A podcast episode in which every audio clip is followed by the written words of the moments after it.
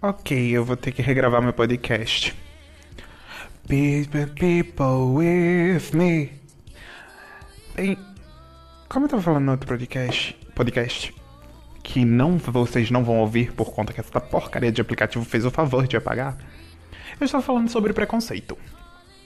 Até quando a gente vai justificar o preconceito? A gente não, você sua cabeça, mente pequena. Desculpa se eu estou falando com uma pessoa que não é preconceituosa. É porque o meu podcast pode se abranger a várias pessoas, mas é bom você ouvir. Eu posso estar te defendendo. Até quando as pessoas vão justificar, reformulando, né? Até quando as pessoas vão justificar a mente fechada a Bíblia. Tipo os LGBT. É. Hum não, mas eu não concordo que dois homens se beijem por conta que isso está na Bíblia, que é pecado. Cala a boca, você é preconceituoso. Não, mas é o que diz na Bíblia. Não, você é preconceituoso. Desculpa. Não justifique o seu preconceito na Bíblia, porque isso é ridículo da sua parte. Acho cúmulo alguém vir justificar na Bíblia o preconceito. Ah, mas é que é estranho duas mulheres se beijando. É, se, o meu, se o meu filho vê isso, vai se incentivar. Você se sente incentivado com um beijo gay? Olha, amigo, sinto muito informar então, hein? Acho que você é do Vale. Não, mas é que eu não concordo passar isso na TV, isso acaba incentivando o resto do, das crianças, dos adolescentes. Novamente eu repito. Você se sente atraído? Você se sente influenciado? Porque assim, né? Se você se sente, eu acho que você tá na sexualidade diferente. Eu acho que você pode ser do Vale, pode pertencer, ao G, se você for mulher, ao L. Ou B, né? Vai saber. É ridículo como as pessoas tentam tratar o preconceito, tá entendendo? Tipo, o bissexual. É gay demais para as meninas, hétero demais pros, pro, gays.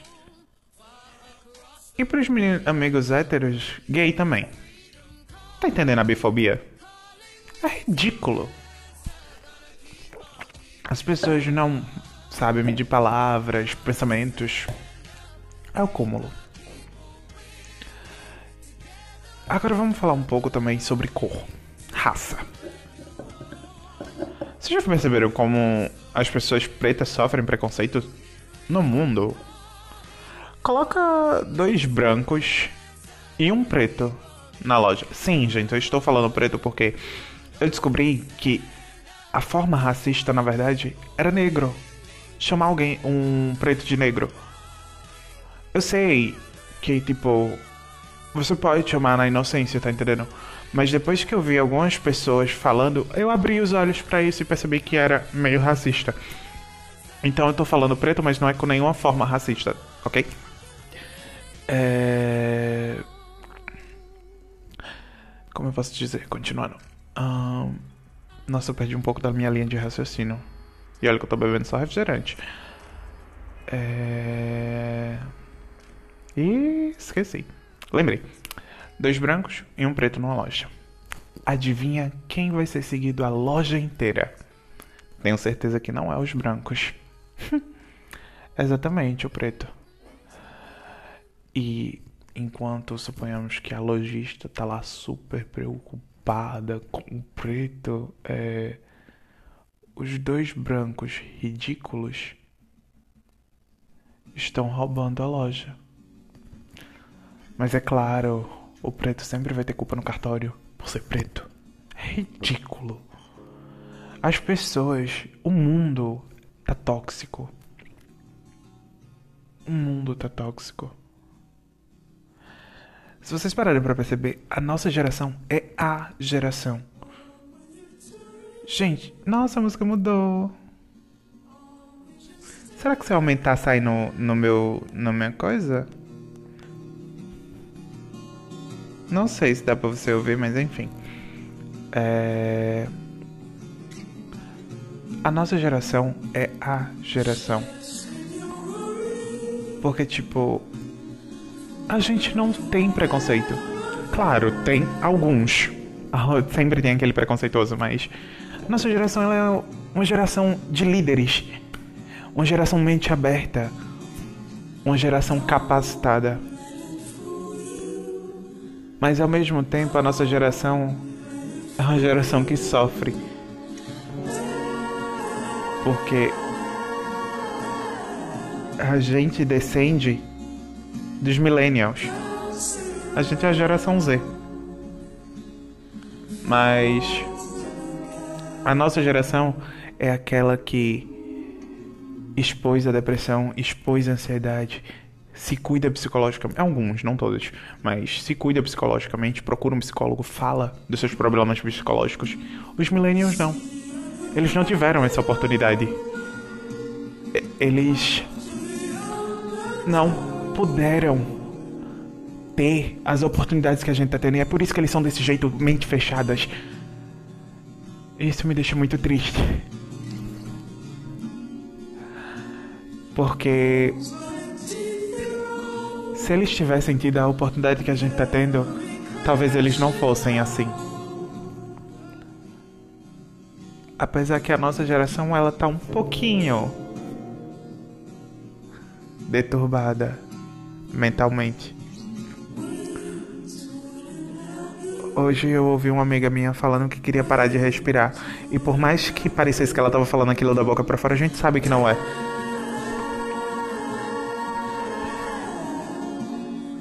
Porque ela tava sofrendo mesmo. Isso me dói. Com a quarentena veio o dobro dos problemas psicológicos pra gente, geração Z. A gente tá sofrendo, a gente não tá tendo oportunidade, a gente não tá tendo paz porque os nossos professores estão jogando atividade em cima de atividade. Eu faço faculdade, tipo, vamos supor, meu professor de bioquímica tá com estudo dirigido, a minha professora de anatomia vai lá e taca outro estudo dirigido. A minha professora de citologia e genética taca várias atividades de uma vez só e a gente tem que ter a capacidade de responder tudo aquilo. Desculpa, eu arrotei. Mas se a gente não entrega, a gente é incapaz, a gente não tá dando o máximo da gente, a gente é irresponsável, preguiçoso. Que no caso esse é o pensamento dos millennials. Mas no fundo, lá, lá, lá no fundo, eles sabem que a gente na verdade tá sofrendo e que a gente não tá tendo estabilidade emocional e psicológica para terminar essas coisas. Que a verdade seja dita, nem eles estão bem. Eles não estão estáveis, estáveis emocionalmente ou psicologicamente. Só que aí, diferente da gente que desconta tudo na gente mesmo, trancado num quarto, às vezes gritando no travesseiro, eles estão gritando com a gente. E isso novamente me dói. Desculpa. Porque eles não tiveram a aprendizagem que a gente tá tendo. Apesar que a gente procura apoio em outros amigos, em pessoas que viram nossos ombros amigos. Os millennials conseguiram mudar é, Mudar não, eu digo abrir a nossa mente. Essa coisa de família. Eu uso muito essa frase que eu vou dizer aqui para vocês agora. Família não é laço sanguíneo. Isso daí é parentesco. Família é quem apoia, quem te dá o ombro para você chorar, quem te dá conselho. Família é aquele que puxa também a sua orelha de vez em quando. Mas Família é isso aqui que eu falei para você. Ah, mas eu vejo muita gente romantizando família abusiva. Eu sei que eu defendi um pouquinho os millennials. Para quem não sabe, millennials é a geração dos nossos pais. E a gente, anos 2000, por aí. Acho que a galera dos 90, dos anos 90 também pega. Não sei. É, é, a gente é a geração Z, caso você não saiba. E assim, é, eu sei que eu defendi, como eu falei, um pouco os millennials, mas cara, a maioria deles são tóxicos. Eles não sabem cuidar dos próprios filhos, sabe? Eles pensam que sabem. Ah, é que eu já fui adolescente. Eles falam. Eu já fui adolescente, eu sei como é. Você vai se revoltar contra mim, vai dizer várias coisas que eu sou culpado e que você quer ir embora. O problema deles é que eles não tiveram iniciativa. A gente teve. Eu não tenho uma relação muito boa com meus pais. Eu viajo pelo mundo. Falo mundo porque literalmente é o mundo. Desde no muito novo. Eu nunca tive em casa mesmo, sabe?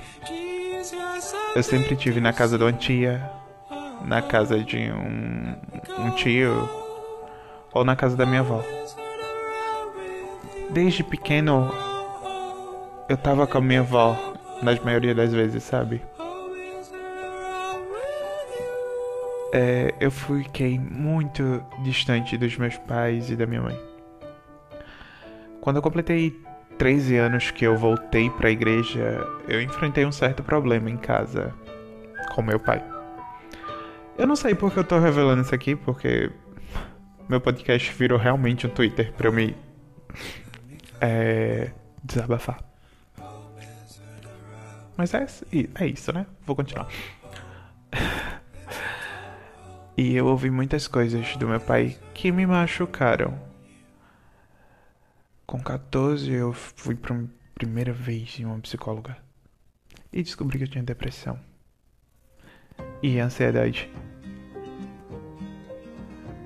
Quando a psicóloga olhou para mim e falou que eu tinha, diagnosticou, eu queria entender o que era depressão e o que era ansiedade. E ao decorrer do tempo eu descobri que os culpados, o culpado na verdade nunca fui eu. E sim quem tava ao meu redor me sufocando, sabe? Eu discutia, eu sempre fui uma pessoa cabeça quente. E que nunca abaixava a cabeça quando eu sabia que a pessoa estava errada.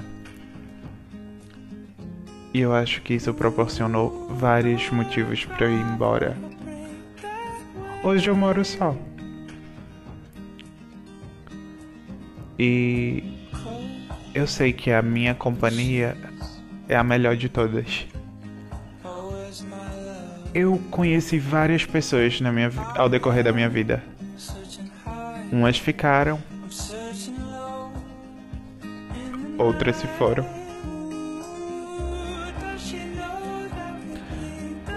Pessoas que eu amei, pessoas que eu odiei. eu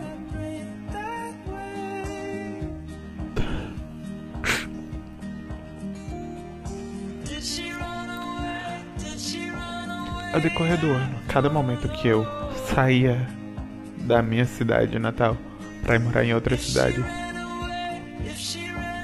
eu sempre sentia que um pedacinho de mim tava ficando, sabe? A cada lugar que eu morava, eu sentia deixar um pedacinho de mim. Eu nunca fui apegado aos lugares, na verdade. Eu gosto de brincar que eu posso fugir para onde, onde eu for. Mas eu sempre vou voltar para Manari, que é a, a cidade, na, minha cidade natal. Até 2019, quando eu cheguei à conclusão que Manari não era mais o meu lar e que eu queria fugir para nunca mais voltar. Eu pensava que fugindo eu ia conseguir tapar uma ferida que tava aqui dentro, sabe? Mas aí eu descobri que na verdade a gente tem que enfrentar os nossos monstros e não fugir deles. Não importa quantas vezes a gente fuja, eles sempre vão nos encontrar. Então, eu queria te perguntar: que te impede de enfrentar os seus monstros? Qual é a barreira que você está enfrentando para você não enfrentar os seus monstros? Não deixa que ele pense que ele ganhou. Ah, mas é que eu tô sem força. Não, você não tá sem força. O seu monstro tá sugando isso, fazendo com que você acredite que você não tem força. Hello, darkness, você tem força. A pessoa que consegue se manter viva ao decorrer de tudo que está acontecendo é uma pessoa forte. Eu sou cristão. Meu amigo gosta de dizer que eu não sou nem crente mais, sabe? Mas eu sou cristão e eu gosto de acreditar no que eu acredito. Não importa se tem um significado, ah, mas você não sabe de onde ele realmente veio. Eu sou, sua religião é cheia de lacunas. Eu sei que ela é cheia de lacunas, mas eu também percebi que a gente precisa de algo para acreditar, sabe? Claro, acredite em você. Primeiramente também. Mas a gente precisa de algo maior para ter força. Eu achei o meu algo maior. Mesmo sendo uma pessoa errada, imperfeita, eu encontrei o meu algo maior. E a cada dia que passa, que passa, isso me dá força para continuar. Então encontre o seu algo maior. Ah, eu me identifico. Eu não me identifico com o cristianismo, você pode falar, mas. Tá, cara, encontra o seu algo maior. Não tem que ser o meu algo maior, entendeu?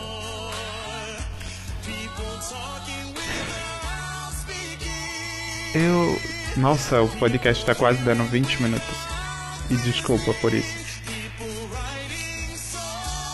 Eu espero que eu tenha trazido assuntos que possam ter te ajudado. Acho que eu vou fazer uma parte 2 e ajudar bastante. E eu acho que é isso. Boa sorte, soldados.